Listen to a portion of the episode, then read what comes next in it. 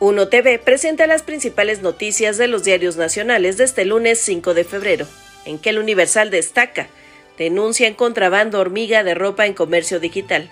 Organismos de la iniciativa privada alertan sobre un esquema de importación a través de Shame y Temu. Es competencia desleal, advierten. Reforma va Senado en Estados Unidos por cerrar frontera. Proponen demócratas y republicanos plan antiinmigrante logran acuerdo que modificaría sistema de asilo y pegaría a México. Milenio Diario, Abbott suma apoyo de 10 gobernadores en Estados Unidos. El mandatario de Texas reúne en Eagle Pass a sus homólogos que avalan el reclamo de cerrar la frontera. Haremos lo que sea para frenar a indocumentados.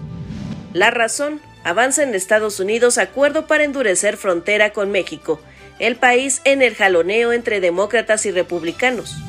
Excelsior, ataques, inteligencia artificial y fakes amagan las elecciones. La inteligencia artificial y su uso en la difusión de notas falsas que intentan influir en los votantes es un reto para el que las autoridades deben estar preparadas. Finalmente, la jornada.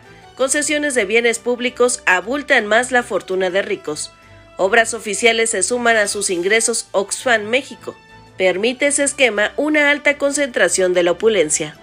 Mi nombre es Diana Ramos y los espero mañana con más información en las de hoy.